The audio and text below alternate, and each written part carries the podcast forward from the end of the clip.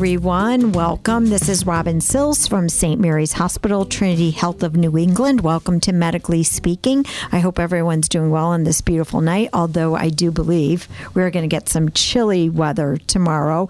It's April, anything can happen. Um, we wanted to um, continue our conversation with different programs that we're doing regionally, programs that we're doing locally, and how we're working with local physicians to help us grow those programs and expand our services. Tonight, we're going to be talking about our foot and ankle program, um, and we're saying get your foot in our door. And we have on the line with us two physicians that are podiatric surgeons, foot and ankle specialists, and podiatrists. I've learned all the new all the terms that they have now joining us tonight, and I'm going to introduce. I have them both on, so I'm going to introduce both of them. First, I'm going to start with Dr. Stephen Lazaroff. Johnny, can you can you put them both on at the same time, right? So, Dr. Stephen Lazaroff, um, Dr. Stephen Lazaroff has just been appointed our new section chief for podiatric medicine and surgery at St. Mary's Hospital. He is a native of North Haven, a graduate um, of the American University in Washington, D.C., earning a Bachelor of Science in Biology. Um, and prior to earning his degree in um, as a, in a degree of a doctor of podiatric medicine from Temple University of Podiatric Medicine. He completed a three-year residency at Yale University in podiatric medicine and surgery residency program. And we are very excited to have him on the phone with us tonight, Dr. Stephen Lazaroff. Hi, Doc. Hi, Robin. How are you? I'm really good. I'm also going to break away for a second and introduce Dr. Donegan so that way everybody knows who we're speaking with tonight. So, also on the phone with us, Dr. Ryan Donegan, who comes to us from Wisconsin. Actually, he was in Connecticut, moved to Wisconsin for a while, um, and has come back to Connecticut, and we're really excited. He is a board certified foot and ankle surgery. He completed his residency also at Yale um, and has done a sports medicine Fellowship in Irvine, California. And so, Dr. Um, Donegan, how are you? Robin, we're friends. Just call me Ryan. you know that I have a hard time with that. both of you guys, I both call you docs. That that's as easy as I'll get is calling you docs. I don't but care what Steve says. The purple drapes in the studio are amazing. so we um, we have worked really hard together to put this program together for a foot and ankle program, and I think Dr. Lazaroff, since you and I connected first, um, you know, I was brought it was brought to my attention that we had this young foot and ankle surgeon that was just in practice, and I really needed to connect with him. And I think you were in practice maybe a year or two when I finally connected with you, and ever since then, I think we've soared many, many different heights. I think you're correct. I think that uh, the Waterbury area in particular is uh, a fantastic area and uh, an underserved area mm-hmm. for growth for foot and ankle. And uh, I'm happy, as well as uh, Dr. Donegan, to to fill that role and, and serve our community. I think the really neat thing about the program we've put together, so you know, we have four of you in this program that you've put together. You're, um, you know, Dr. Lazaroff, Dr. Donegan, and then um, husband wife team, um, Dr. Gwynn and Dr. Viola, who are in, in the Oxford area, but also serving servicing us here.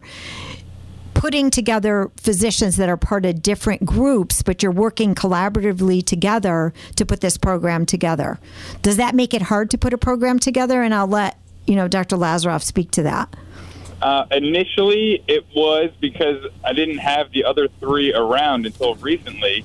Um, and before that, there was no other podiatrist that could do ankle in the area besides right. myself. So having this group is has been awesome because now we have a, a core group of people that can really help take care of everyone. It's it's too much volume and to do for one person. And you know, I think when I look at your specialty, and Dr. Donegan, I'll let you chime in here. When I look at your specialty, your specialty is something a little bit more unique than when someone really thinks about a podiatrist in old, before. Correct? Yeah, I would say the best way to describe it is certainly do traditional podiatry. The um, oh, diabetic uh, wounds and diabetic evaluations and uh, hammer toes and things like that. But we also can do what would be originally would have been considered orthopedic based, um, but Right. now the way the, the training is and uh, you can add fellowships in and stuff is just comprehensive um, foot and ankle in general. So uh, surgical, non-surgical, and then, like I said, your traditional idea of podiatry, but also the same surgeon can Right. do whatever would have been considered um, orthopedic care Right. as well. And you know, I think I think that's here in Connecticut, especially because you know we're talking about the Connecticut market, but I think it's the same in Massachusetts too. For my my partners out at Mercy, we have to almost re-educate our physicians on how you practice and what you can do. And I know, Dr. Donegan, you were in Wisconsin. How did you see it different out there? I was in an orthopedic group in Wisconsin, Ah. so there was um, eh, the people that before me had set up the parity before, so it was already accepted that um, the foot and ankle patients were handled by the podiatry, but they didn't really get labeled podiatry. They just Right. They, they went there for if they had foot and ankle issues you go to the orthopedic group and this is who takes care of it so it was it, it was more of a um, there was no re-education needed it was already Right. a collaborative effort So I think here is definitely the focus with your team is educating not only the physicians but also our community to understand what they look for when they ask to be referred or even just making that referral themselves when they're having issues with their feet. I would say the, the best way i think to describe it is um, when you're flying in terms of who do you want to take care of your foot and ankle if you're flying in a plane you don't ask for the part-time pilot. You want the person who specializes in flying. And that would be the, the same way um, people certainly can dabble, but if you have somebody whose entire training from school through residency through any additional training and every day in the office is dedicated to foot and ankle, that would be the person who would be able to provide you with the best, most efficient, um, and thorough care. So I want to talk a bit about the program, the foot and ankle program, and the vision for that. So, Dr. Lazaroff, I'm going to come to you on that because this was kind of your baby that you brought to me, and then you started recruiting physicians that were coming to our area. So, what was your vision for this? So my vision is that ultimately, when you think foot or ankle, you are going to just automatically think of podiatry, and we will be here to serve any and all needs, um, whether it be trauma, uh, whether it's hospital based or outpatient based, um, reconstruction, um, wounds. Not only just the actual wound treatment, but addressing the causes as to why this wound occurred and fixing the underlying cause as well so you can prevent recurrence. Um, one of the big problems with diabetics is, yeah, a lot of people can heal a wound, but how do you stop it from coming back and how do you prevent the future amputation? And all the guys that I'm working with, uh, men and women, uh, are are trained in not only just the actual uh, problem, but how do you stop it? You know, Right. uh, preventing amputation is one of the biggest challenges of diabetes, and I think podiatry has a unique perspective on not only just the wound itself, but the biomechanics as to why this thing occurred to begin with. So, one of the big, oh, I'm sorry, go ahead. So the the goal is to really give everybody the best chance of, mm-hmm. of having a, the best outcome for their lower extremity.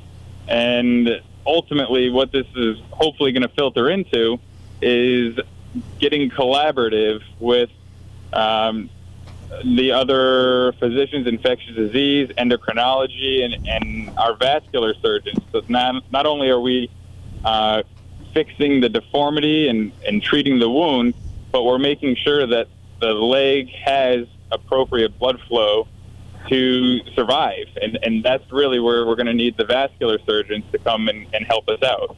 So we and so that may let's branch off into Robert, that. if I could- yeah, go ahead, if Dr. could Donegan. Go ahead. Quick, because Yeah. diabetic is important, but that's certainly not the only thing. Now that everybody is rumbling after being locked in their house for a year, and they're starting to uh, starting to come out, high school sports are going to start again. People are going to get outside, and they're probably going to try to pick up where they remember themselves leaving off, which is going to lead to a lot of sports medicine type injuries and Right. stuff, I would um, certainly can go to the ED or the urgent care, but you don't necessarily want to do that. Is, again, if you're still concerned or um, that always isn't always the most convenient. You can sort of bypass that step, and uh, we can get you in to see us the same day or the next day, even uh, many times.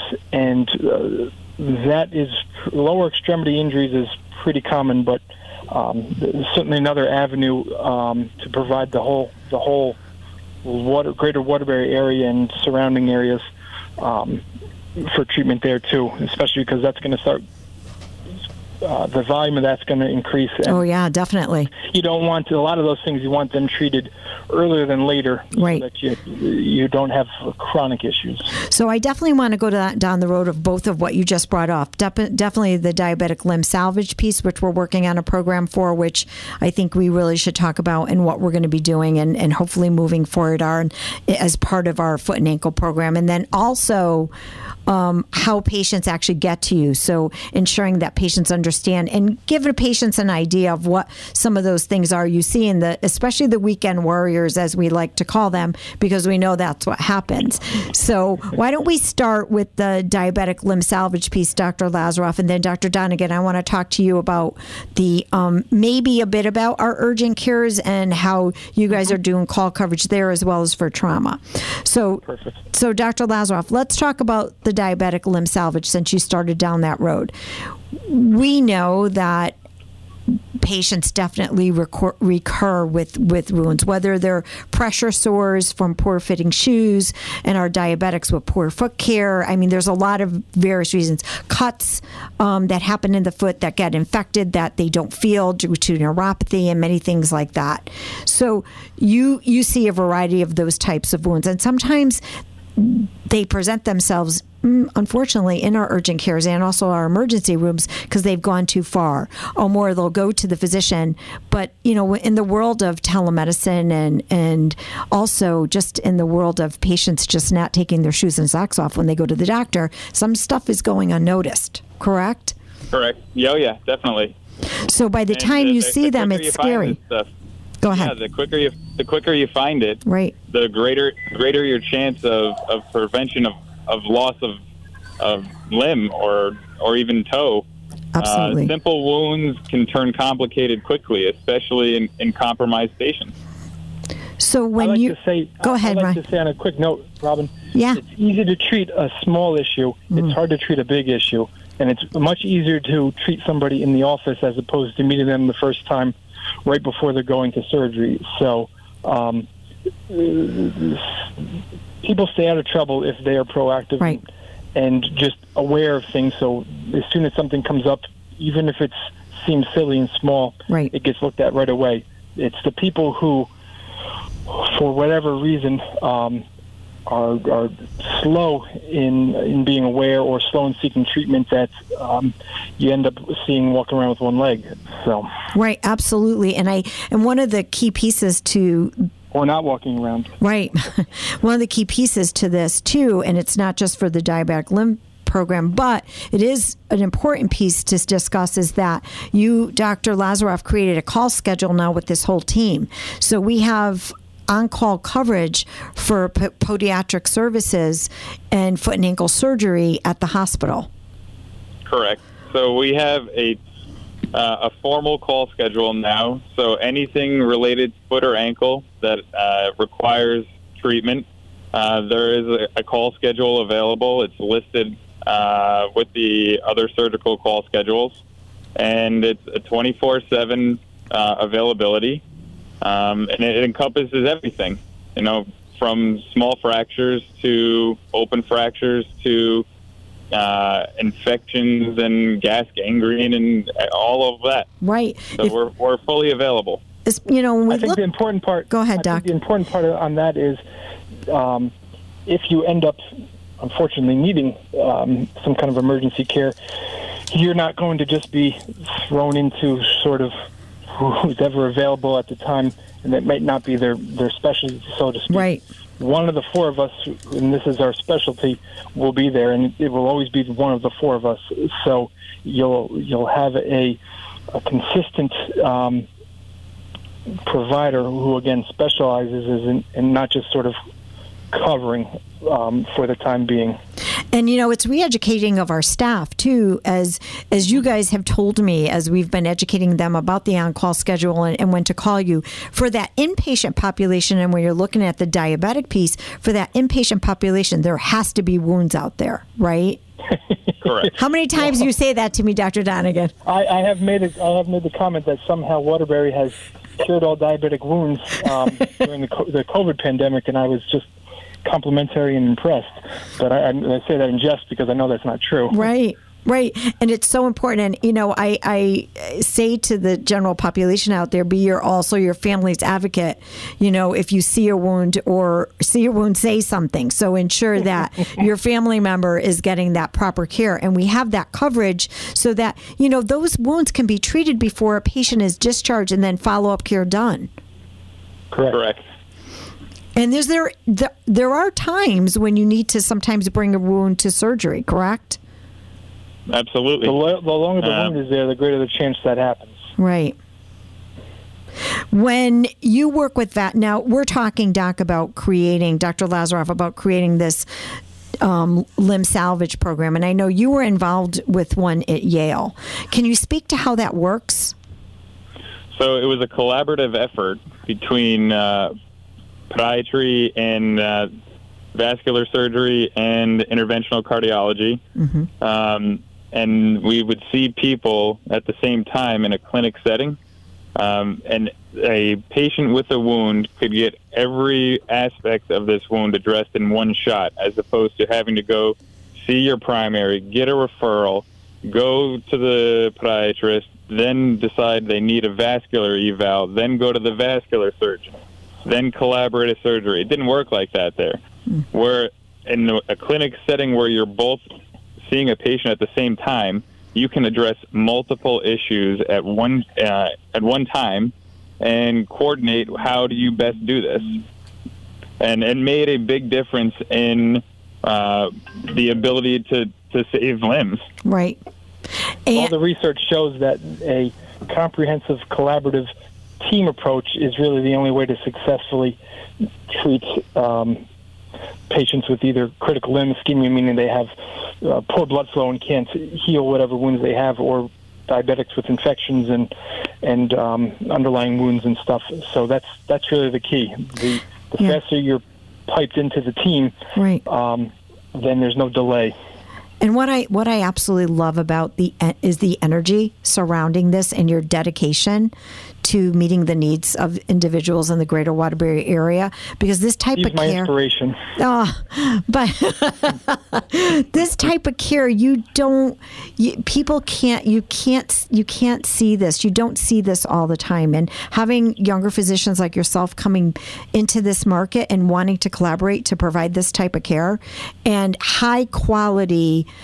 I- would say state of the art care for our patients is incredible, and we are so excited to be part of it. And I know that we're collaborating to make this happen at one of our locations to provide this one stop care, and definitely more to come on that.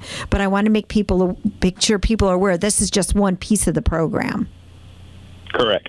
So, you know, one of another piece that we started talking about is your call coverage, of course, for the ED, but also our urgent care centers and treating those patients that are the weekend warriors. Like you said, they could definitely come directly to you, and I will be giving out all of your information at the end of the program so people know how to get a hold of you. But also for individuals that are weekend warriors and having those injuries on the weekend. And I know, Dr. Lazaroff, you mentioned to me you got four from the urgent care recently.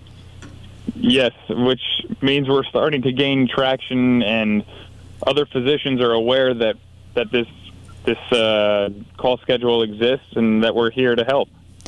What would you say are some of the more common things? And I'll let both of you speak to this um, um, one at a time. But Dr. Lazaroff, what are some of the most common things that you see um, in your office or that would come through from an urgent care setting?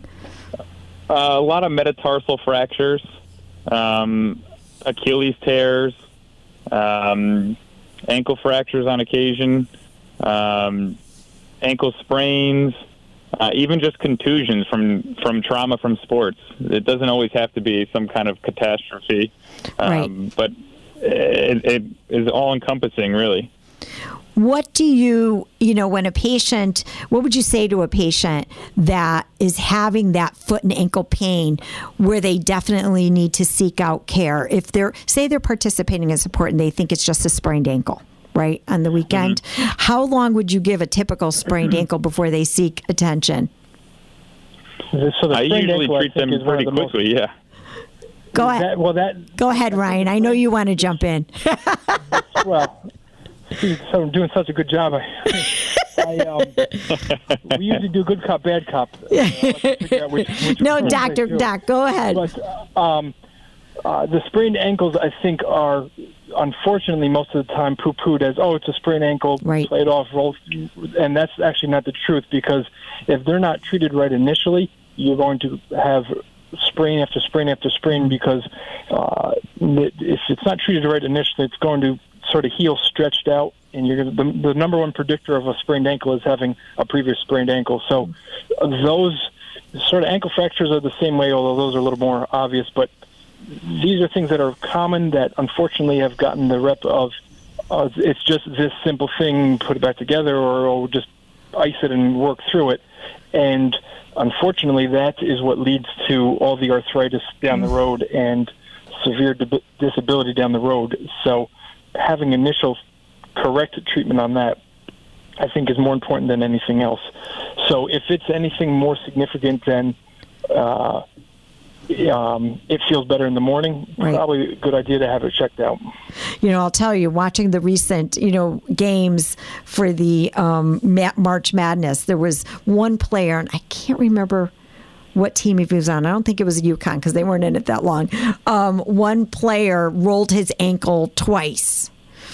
One in one game and then like the next game. And wow, it looked like he broke his ankle. And I they got him back out like in the next period. I'm like, how the heck?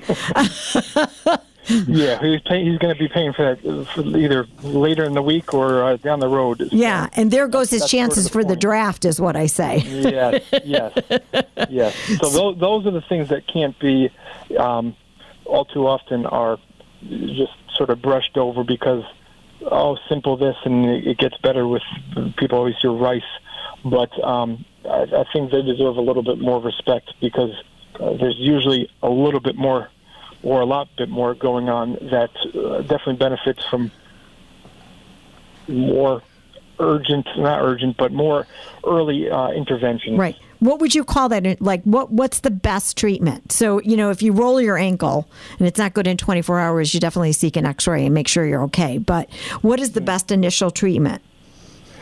Usually, it's um, what depends on uh, how loose it is, so to speak. If if it is, it depends on um, swelling and how everything else is. If it's pretty significant, then um, stopping your activities and either bracing or immobilizing it for a week or two, having it reevaluated, and then I'm pretty liberal with my use of physical therapy because, again, like I was speaking to, having it heal in the most optimized way, having it remain as quote tight as possible, is definitely better than having it loose. So getting there's specific ways and rehabilitation protocols that uh, will get you the maximum benefit out of it to minimize the issues down the road. So, since I'm on the since I'm on the basketball court, I guess mm-hmm. I'll I'll go to another common injury that I think about a lot. And Dr. Lazaroff, I'm going to go to you on this one.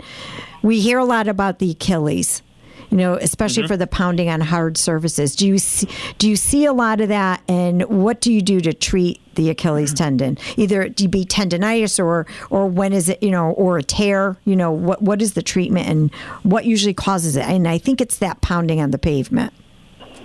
So a lot of the Achilles injuries are overuse, but it, it's oftentimes overuse in a uh, either acquired uh, short or tight Achilles uh, or a congenital one, where you're you're putting in a severe amount of tension through the uh, tendon, and Achilles tend to have a poorer blood flow in an area called the watershed area, which is a couple centimeters above where it attaches to the uh, calcaneus, the heel bone. Yep. And if you intervene on those early, uh, you can prevent some of the sequelae in the tendinosis, the chronic swelling and the thickening of the tendon, which is a precursor to rupture. Wow. So that could, I would so if also you don't treat an- it, you an- ruptures. potentially. You I can, would, I would add too precursor. That um, a big contributing factor, which uh, a large portion of the population has, is actually a flat foot. And you might not think, "Oh, my flat foot is adding to my um, my ankle pain or my uh, Achilles pain," but it certainly does. And the frustrating part, I guess, would be is if you address the flat foot early on, and a lot of times it's something as simple as a pair of um, arch supports in your shoes, you could prevent a lot of that uh, degeneration um, and uh, all of the much more complicated interventions uh, down the road again. So if it tears and you do this, you have to do surgical intervention. What, how long is the recovery period for that? And is it a huge surgery? So the the technological advances, I think, for Achilles tears uh, surgically are are profound. There used to be very long incisions, and you would be essentially putting suture in, in both sides of the tear and, and retying them together if Wow. it was able to reattach. But now um, there's ways you can do it with minimally invasive techniques. Um, the incision is no longer six, seven, eight centimeters long. Most incisions for my Achilles ruptures are two centimeters wide, and it's within the skin line now. Wow. You can hardly even tell that there's a, a scar after they heal. And what's the recovery? So I typically do somewhere around a month before they start walking again, and then I get them into physical therapy as soon as possible. And, And so the walking is get 'em moving, the non-weight bearing, right? Non-weight bearing, or do they wear a boot? They do. I typically do the first ten days while the the sutures are in. Yep. Uh, in a in a splint that is angled down a little bit to take tension off the Achilles. Mm-hmm. And then after the stitches come out, I put them in a boot that they don't walk in for two weeks, and then I get them into physical therapy around the month mark. Wow. It's still a lot, though. It's still a lot. It's a commitment. It is definitely a commitment, but the success rates are higher. The um, regained strength is near 100% for most of these again, as Wow. opposed to the older techniques, which may or may not have gotten to 100%. Wow. Um, it, it, it's not weird for somebody to be able to stand up on their toes, one leg after an Achilles rupture with the newer techniques. And the research actually ahead, points to the, the the research shows, which uh, kind of leading to what you were asking about how the long, the sooner that you are um, putting stresses through there again and getting active, the better it actually does. So in a way, that's that's a positive because it makes the recovery shorter and um, less. Uh, Oh, less invasive and um, intrusive for a patient's life, so they can actually get back to um, normal sooner because it actually is works to their benefit. So that's a nice part about um, kind of the direction that Achilles repairs are going. How yeah, do and you the, tell? and the way the way we're doing it, I think we're, uh, Dr. Donegan's doing it the Yep. same way. Yep. Is uh, the same way Kobe Bryant had his Achilles repaired, Oh. and so it, this is this is high level stuff. So we are given the best of the best of the sports medicine right here in Greater Waterbury. You don't have to be Right. some, you know, a big athlete, right? We could just do our Absolutely weekend not. warriors the same surgery. Everybody gets that's Correct. my philosophy is everybody gets the same care. Whatever needs to be done, that's what you do. You you you, you treat the pathology and you treat what the patient's goals are. I think if with anything, it's good to establish what's what the goals are so that you can then um, kind of tailor uh, the treatment towards that because not everybody has the same goals, not everybody has the same activity level, so. Um, it's not one stop shop or, or one size fits all.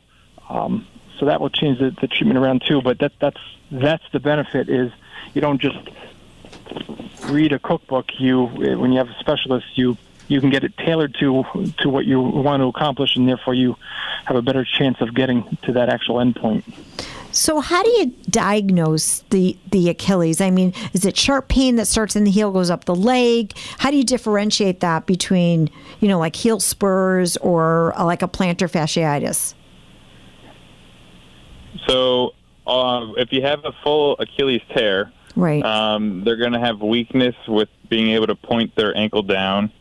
Um, they're going to have a, a little gap in the back where you can touch the Achilles.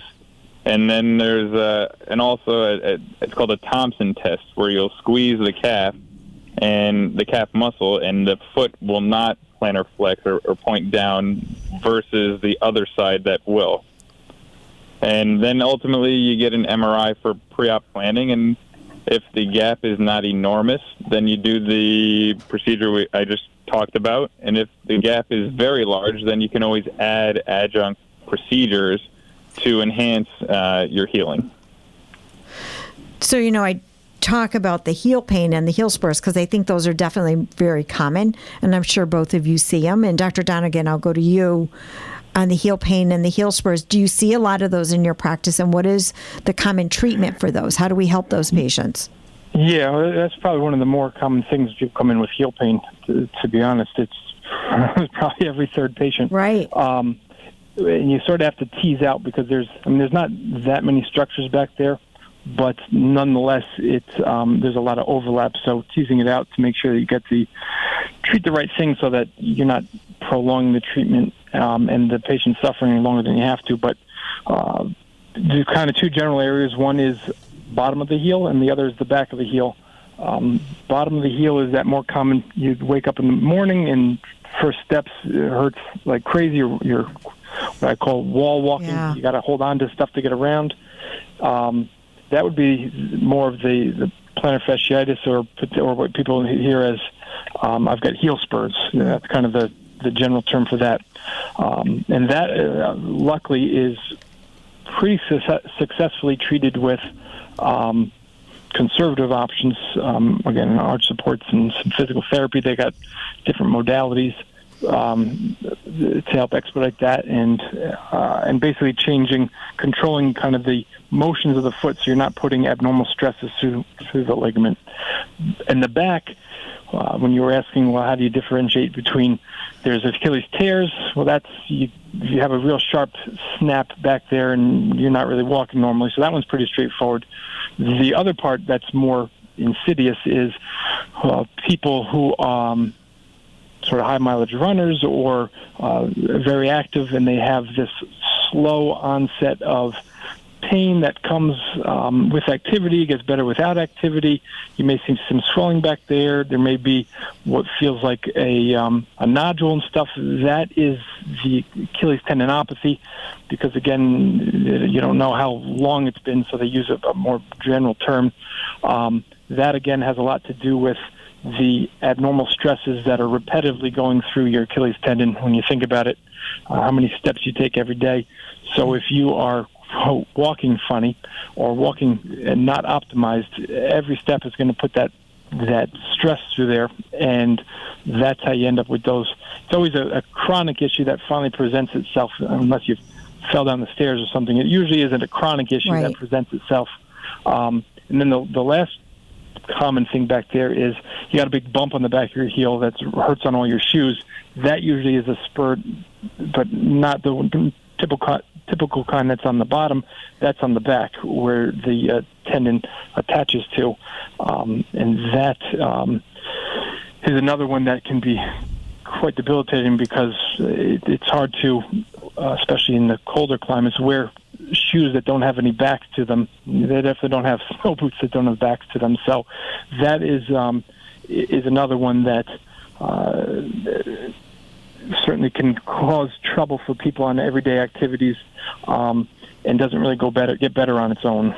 You know, you both of you really amaze me at your vast wealth of knowledge and how much you bring to the profession. And I, I can't help but mention this piece when Dr. Donegan, when I brought you around when you first were going out to meet my doctors, you met one of my rheumatologists, and she just kind of threw a case at you. She was kind of, um, you know, tied up in, and she couldn't get the right diagnosis. She had sent the patient to a few different um, physicians, and right away you knew exactly what it was, and that blew Well, me that's what I away. Just saying. like, just What I like was- tonight. I was saying, do you want do you want the person who just started taking pilot license yeah, that's right. lessons, or do you want somebody who has been uh, flying for a long time? So- Absolutely.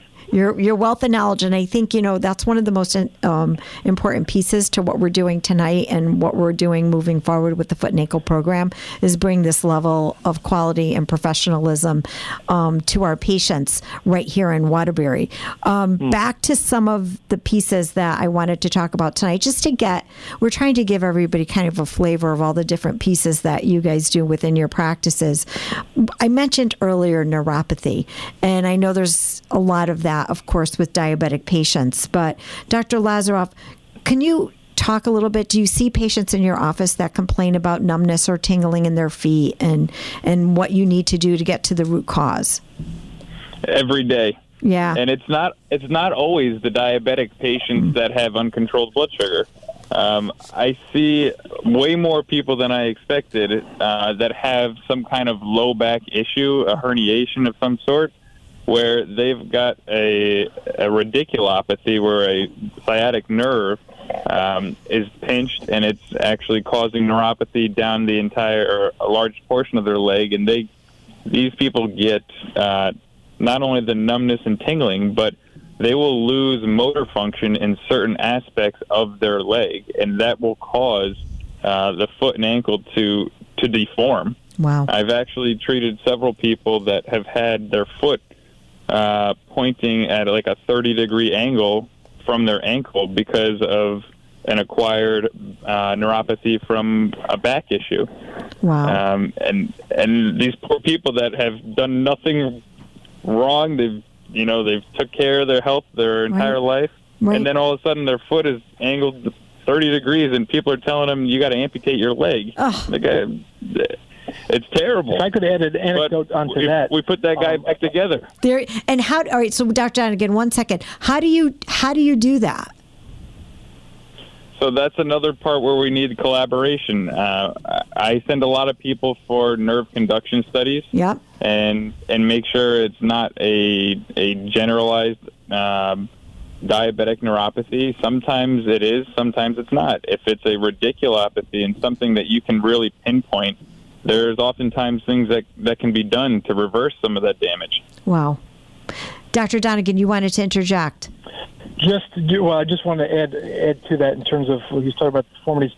It certainly is not always diabetes related. I mean, it could be circulation, it could be low back, but it also could be impingement and tumor. I had a patient in um, Wisconsin.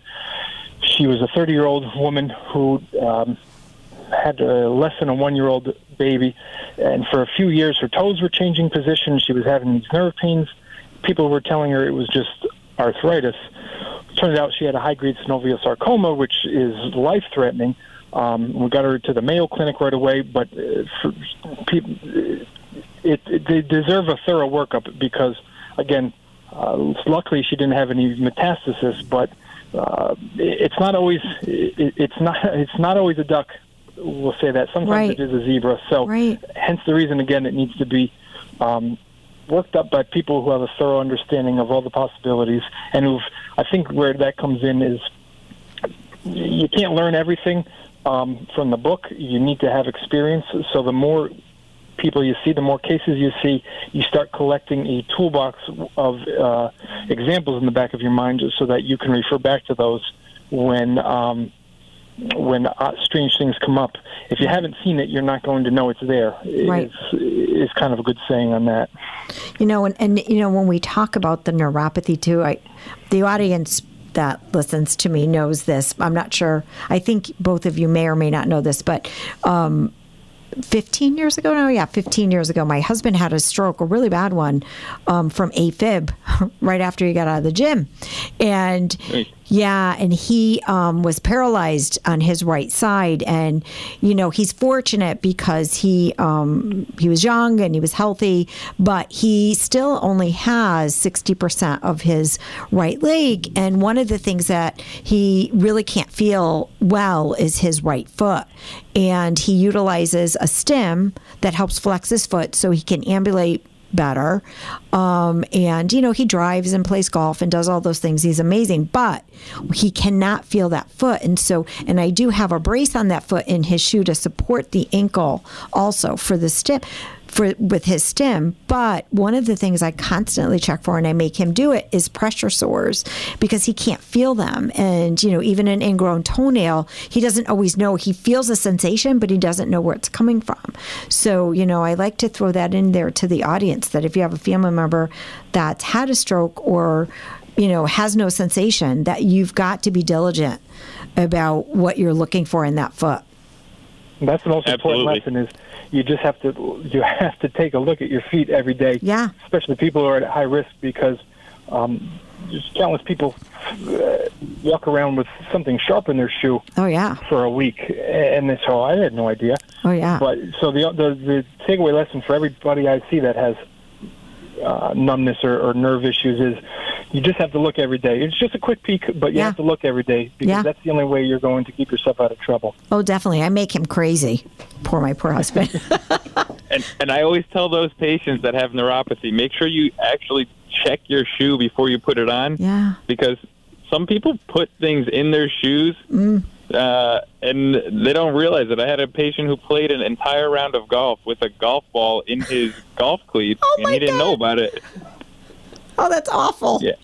He didn't know about it until he took his cleats off and his foot was bleeding. Oh, because he had neuropathy Yeah. and he didn't feel it. Oh my goodness. Well, I don't know if Yeah. Rich would be that. I don't know if Rich would be that bad, but you never know. He did play golf this weekend. I didn't check his cleats. I should have. I should have Yeah, checked. make sure he checks his cleats. I definitely should have checked them. But yeah, I just, you know, as a nurse, I'm really fussy about that. You know, we always did, you know, we checked our patients. And back then, patients, and I'm going to date myself, but back then when we did orthopedics and we had patients in traction for a long time, and they would get those, you know, they would get sores, they would things they couldn't feel because their legs were in traction Yeah. and they'd get those Yep. pressure sores. So, you know, believe it or not, we've only got um, about 12 minutes left. So I want to make sure that we also address some of the other parts of your specialty. And you guys do do a lot of foot and ankle surgery. So I don't know which one of you wants to take the lead on some of the surgeries you see and some of the things you can do. Who's You want jumping? me to start that, Ryan? Go ahead, Dr. Yeah. Laz. Let him start. Well, So um, I still do. I still do uh, the regular bunions, hammer toes. Um, if I could make a quick But- comment on that, though, you knew he was going to do that. I know, I know he was I like dying to the get in there. comments. I- I- he steers the ship, and I, I'm just I, I I'm, I'm like the Gilligan. I think. But, um, that what like I was saying about um, uh, ankle ankle fractures, ankle sprains. The same thing applies. Is unfortunately there's a there's a lot of bad foot and ankle surgery, and especially foot surgery, and people have a bad taste in their mouth. It's kind of like how dentistry used to be. People avoided it at all costs because it was horrendous. Um, there, there's a there's a right way to do things and a wrong way to do things, um, and a lot of times it's subtle and it doesn't come out till later. But um, even things that would be quote oh a simple bunion or a simple hammer toe, you certainly can make the patient worse than they started, and they're going to tell everybody, and they're going to it's going to cripple them. Um, and the problem is the revision surgeries are significantly harder than doing it right the first time. So uh, I don't think I think it's important to know that um, having a, a good outcome is really dependent on having um, the procedures done correctly and having the right procedures chosen. But for people who know people who had bad outcomes or uh, had surgery years ago themselves and how miserable it was, that, that's really not how it should be, and it really shouldn't be something that is is uh, terrible or or long and drawn out or anything else. If you have the right person doing it, it really should make things better and restore whatever portions of your life were um, affected that initially led you to want to get the treatment. But I think respecting even even the simple things, respecting them to make sure that they are done right is what's important. Definitely, and a, a bunion is not a bunion. A bunion has um, it's a complex multifactorial surgery when it really comes yeah, down problems, to it. and you got to talking about it that way when you choose your then, procedure. Right, absolutely. You know, you know, hear about it's funny when we were in orthopedics, the bunions, and I'm going to go back to your your current partner, Doctor Doctor uh, Donegan, um, Doctor Arena, because he was a big one with the bunions way back when I went out. So we've known each other that long. Yes. He would come and do the bunions, but the they would come out of surgery. They have these huge wraps around them, and he used to sew a flower on every one of his ace bandages. That's how we knew. so funny. An arena bunion, yeah. arena bunion had a flower, had a flower on it. Um, but you know, those surgeries, like you said, if they're not done right, the patient suffers for a long period of time. Yes.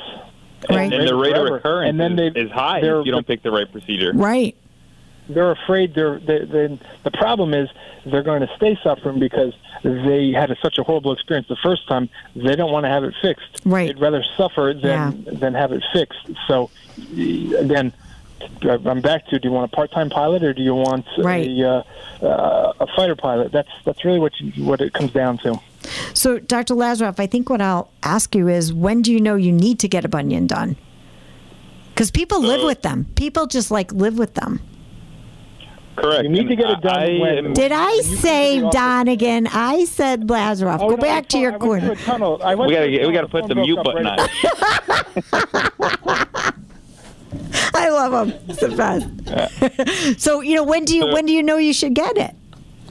So I typically have people do the bunion surgery if they can't do activities that what they were doing before. Right. If the arthritis is so bad that the joint doesn't move anymore. Mm. Um, if their pain threshold is is out of control, mm. or uh, if they're starting to get wound formation because oh, of the, the pressure is so big it's pushing the other toes away. For me, it would be if they look bad in sandals. I'm just saying. that just saying that's when it, that's definitely would be when I go at it. Earlier, all right, Dr. Donegan, I'll let you jump in, and then I'm going to let Dr. Lazaroff go. I got to put you guys in your corner.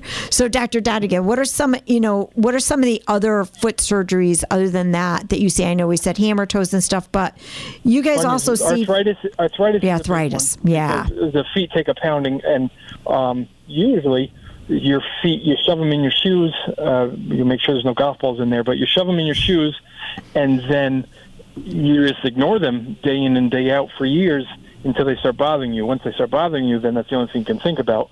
So um, arthritis is a big thing in the feet because all of your body weight and all your activities um, are running through your feet, and those joints can take four, six, eight times. Um, your normal body weight through there, depending on your activities. Right. So arthritis is a big one, and if if the so to speak, if your feet are bothering you, the wheels fall off the wagon. Yeah. you can't do anything else. Um, so that's a big one. Sports injuries that um, either were neglected in the first place or were more significant and not getting better with conservative care certainly is big. Uh, ligaments and tendons. Um, ankle is uh, one of the most common injured joints, and there's a whole litany of things that can go on in there um, between um, scar tissue, uh, synovitis, which is thickening of the of the um, lining of the joint capsule and can get pinched and cause impingement, which um, makes motion painful.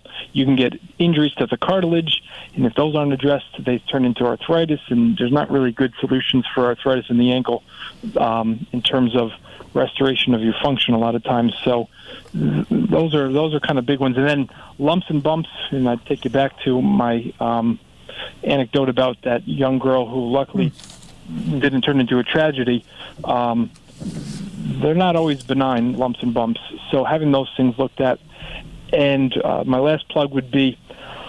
Um, it seems strange, but you'd be surprised how many uh, melanomas and cancerous type things are um, actually on the feet, even though most people aren't sunbathing their feet and, and, and whatnot. But there certainly is a lot of uh, skin surface area down there, and um, a lot of times dark spots aren't always noticed because they're in a weird spot that you're not looking at. So I think that's kind of the the, the big ones there. So, Robin, Robin, can I can I bring you back to what Yeah. uh, Ryan just talked about? definitely. So the the ankle synovitis and capsulitis and impingement, where the the lining of the joint can Right. in, uh, a lot of those things don't get diagnosed because they don't look like anything on an X-ray. And if you're if you're doing your full workup, you'll realize that there is something going on, and the patient is not just complaining about something. There's something real happening, and if if you do something about it early, you can prevent or delay those really bad arthritic changes from happening before somebody needs uh, an ankle fusion. So treating those aggressively and treating them early is, I think, a good thing.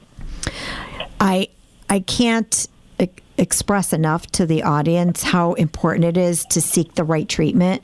Your feet carry everything. They are your they are your support for your whole body.